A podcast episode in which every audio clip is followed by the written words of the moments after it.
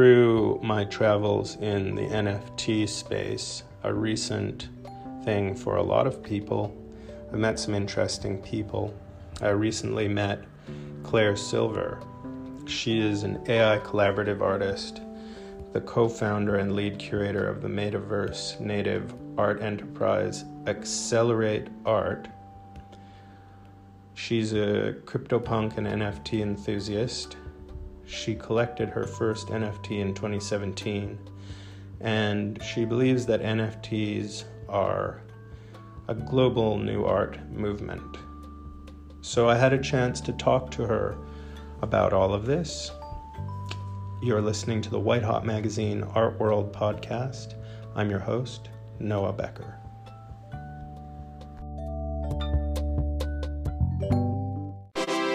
Claire, I became aware of you through the NFT world. And that's primarily um, where you're active, is it not? Yeah, I'm primarily active with NFTs, absolutely. Right.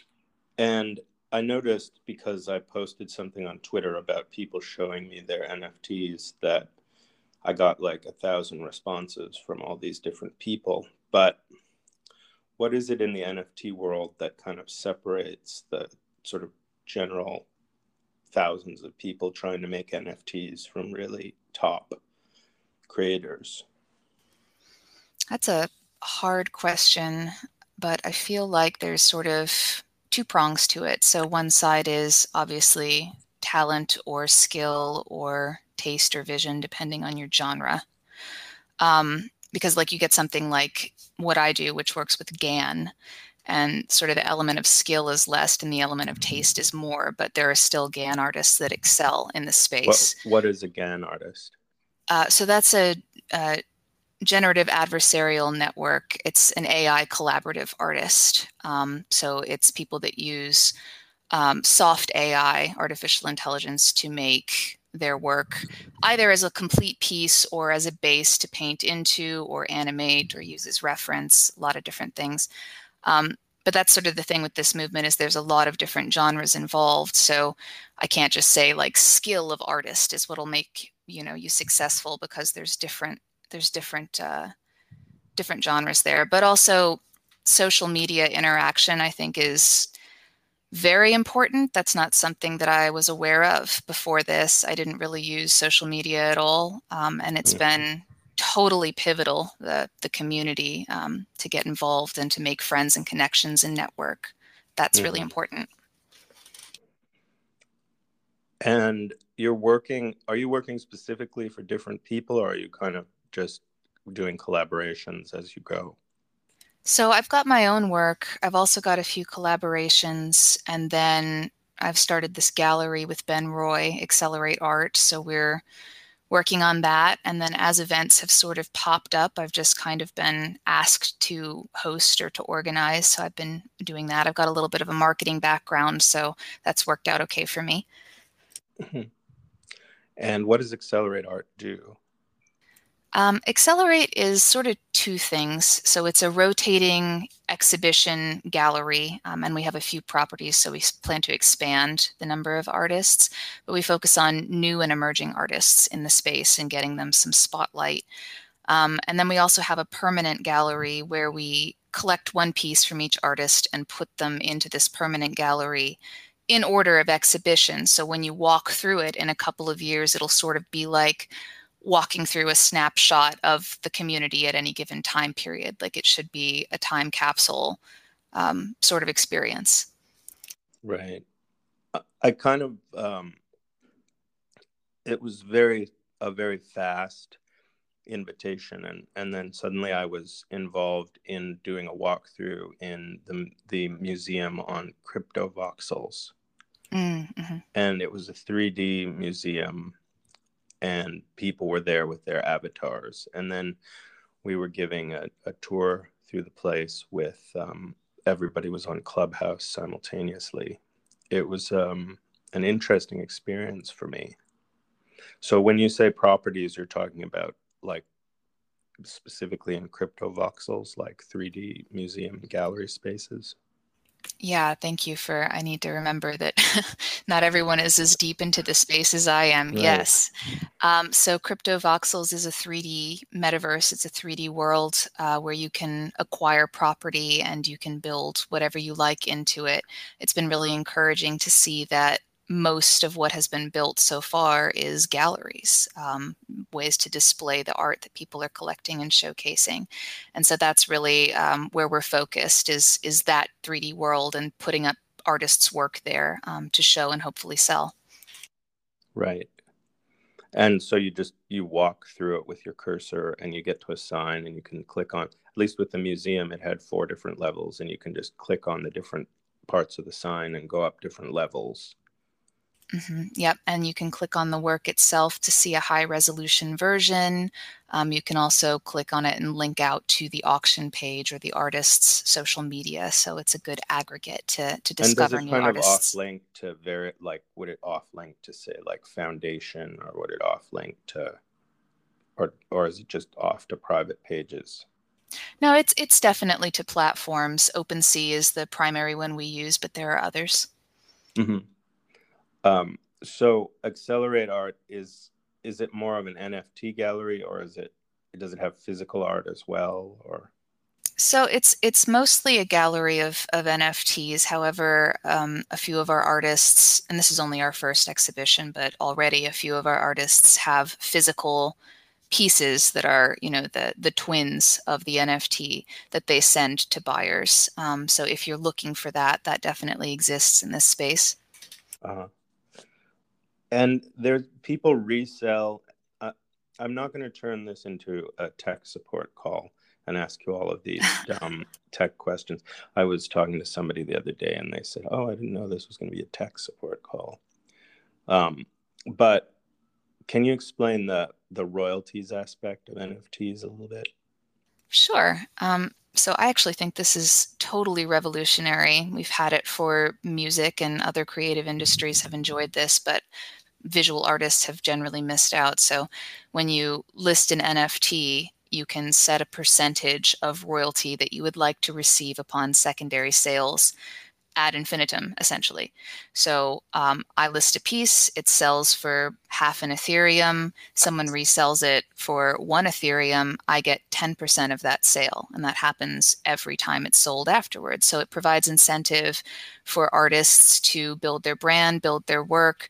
Um, it provides incentive for collectors to, you know, to sell and be fluid with it and it not be a negative thing to do so. Um, I think it's great. Mm-hmm. And um, other than that, do you do you use like there's a there's a few other platforms. Are you are you mostly interested in are are you a, an OpenSea enthusiast, or do you have other platforms that you also use?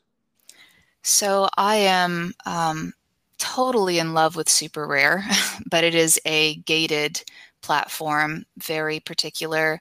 Um, host some of the best mm artists in the space. Um, and so that is something that's application only. There's also right. Nifty Gateway application only. Um, I do use the two open platforms, Rarible and OpenSea, and then I'm also on Foundation, which is mm. invitation only but by artists, so it's more of a community effort. Um, mm. I think there's there's probably room for all of the platforms. At the end of the day, there's a lot of artists. Right. So maybe what you would consider like the really great NFT artists is maybe like a hundred people now, or or more than that. Mm, it's hard to say. There's a lot of a lot of real gems that are undiscovered, um, which we focus on. You know, the new and emerging artists. But as for mm-hmm. blue chip, you know, so to speak, there's probably yeah, there's probably a, a top hundred creator cohort that are you know blue chip or close to it. Mm-hmm. And what do you think about the intersection between the 20th century sort of famous contemporary art world and the NFT world? Is it are they two different spaces, kind of without any real meeting point or integrating or weave it? Like, is there no sort of weaving together of these two two spaces? I mean, I think there definitely is. Um, I feel like every art movement is disparaged as not real art or not belonging to the art world in the beginning. Mm. Um, I think that's just the nature of the beast. And this is a new art movement. It's a global, organic, blooming art movement across all genres, across all levels of, you know, background or ability. Mm. Um, and because of that, the cream will rise to the top with time. I do believe that. And I mm-hmm. think that you know, galleries are beginning to explore. I've seen some physical galleries um, in New York, I think, that mm. are beginning to explore putting up digital NFTs. Mm-hmm. Um, we've we've got uh, Miami is putting up these billboards of the punks to sort of bring them into mainstream um, knowledge and, and, mainstream brain, you know. Um, right. And I hope that the traditional art world will see this as an opportunity to expand um, mm-hmm. rather than something novel or competition or something smaller. I, I think that it's an opportunity to um, to spread to a new market to to allow people that well, well most of the collectors in the NFT world are artists themselves. Like it's this mm-hmm. artist as patron patron as artist sort of movement and i think mm. that the art world would love that honestly it's performance art mm-hmm. Um, I was invited to be part of a show called FOMO that's opening in New York in May, and it's um, it's physical art, and it's going to be um, listed on OpenSea as a as a. Um, I'm kind of co-curating it. Oh, but, oh, awesome! Um, yeah, yeah, and I'm excited about it, but I'm finding that um, I don't know. I was listening I was I did a, a podcast that was like vin sort of vintage audio of Warhol and Roy Lichtenstein, and um, um, Warhol was talking about how he hates objects, and this was in the 1960s. He was talking about how he hates objects, and he hates seeing a physical painting hang on a wall in a museum. And it's really interesting how what volume of art is being put through the NFT world. And there's really nothing, there's no physical object. The museum that you introduced me to is a virtual museum with virtual art. Mm-hmm. I mean, if you had just told me like 10 years ago that we were going to be at the, I mean, I guess a lot of these, a lot of these things have existed for a long time. I'm personally fairly new to to the space, so I sound like it's my first day at kindergarten. No, no, no. Uh, but you know what I'm saying, right? Yeah. No, I I feel like um, part of this is just sort of a generational culture shift because like the analog to digital and back again sort of thing is such a millennial experience of the world. Mm. Um, and you know the Gen Z after that, but then also like the concept of taking a piece of art and being able to right click save so you have it for free being able to share it and post it and enjoy it and, and spread it and it not reducing the value of the original single verifiable ownership that is a revolutionary thought but it's also millennial file share culture you know it's like mm-hmm. napster um, made economic model essentially and i think that once mm-hmm. our generation realizes that like it's so cool we're not going to go back um, for mm-hmm. sure. I'm not going to ask you how old you are but you could just say are you part of the millennial generation? I am part yep. Okay. We can leave leave the age conversation at that. Um, yeah i agree with everything that you're saying about that. That's in, that's really interesting to hear. I think um, i think artists at least artists that have been working in two dimensional um, painting and sculpture and that kind of thing are going to be suspicious of anything really because it takes so much time and so much commitment or it has to uh, create those physical objects that they kind of overlook the fact that digital creators and virtual creators are also putting a lot of time and effort and mm. um, in you know ingenuity into this kind of stuff. Um, do you see it moving to like virtual reality or?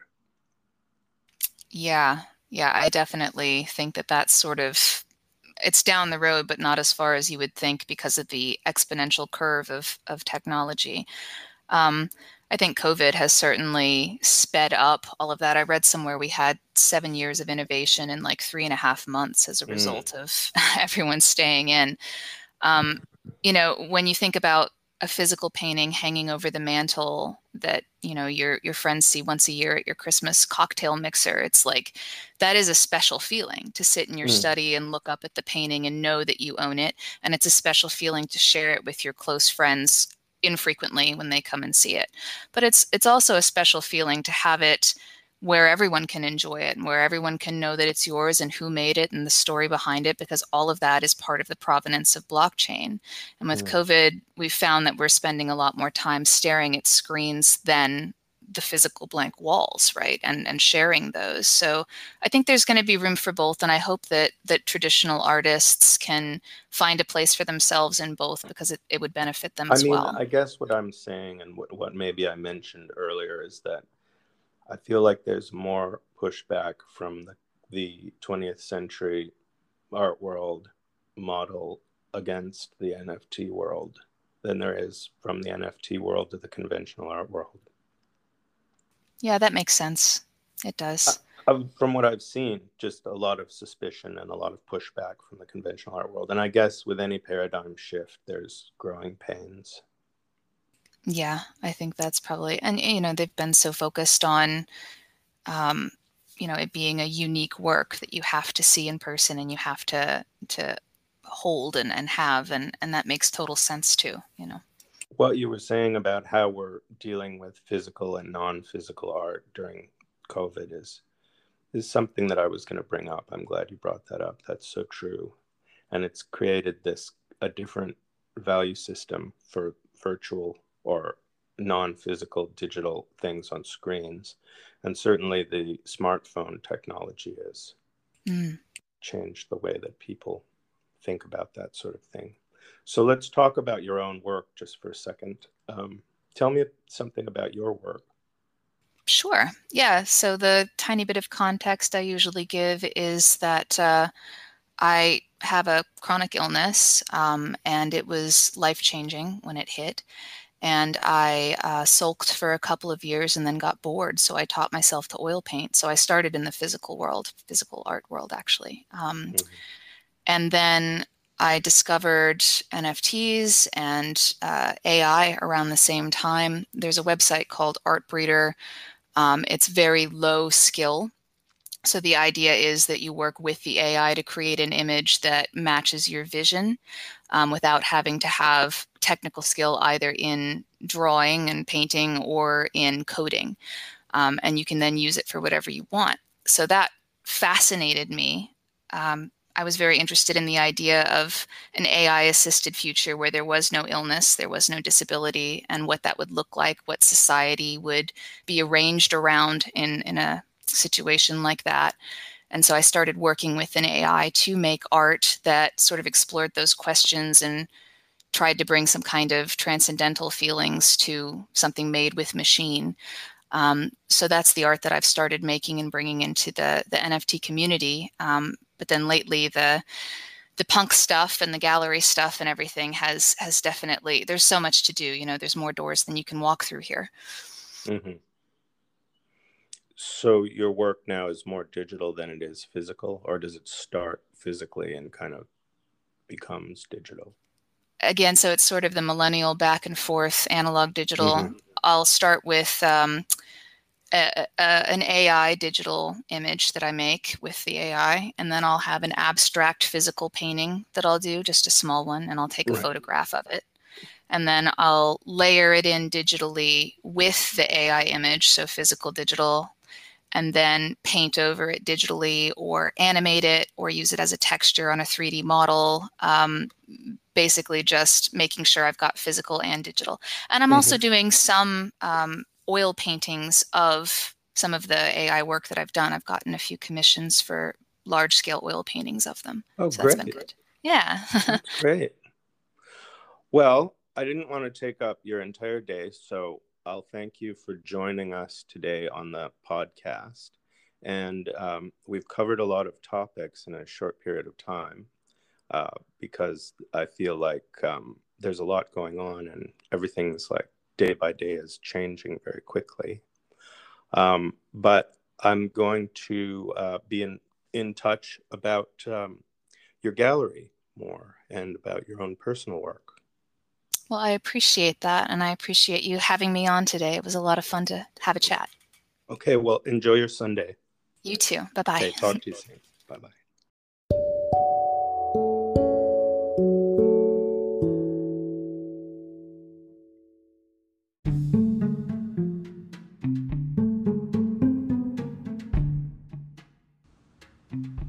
This is the Whitehot Magazine podcast. I'm your host, Noah Becker. Visit us at whitehotmagazine.com. Look for our profile on Foundation app. Visit us on Instagram, visit us on Twitter. You know what to do.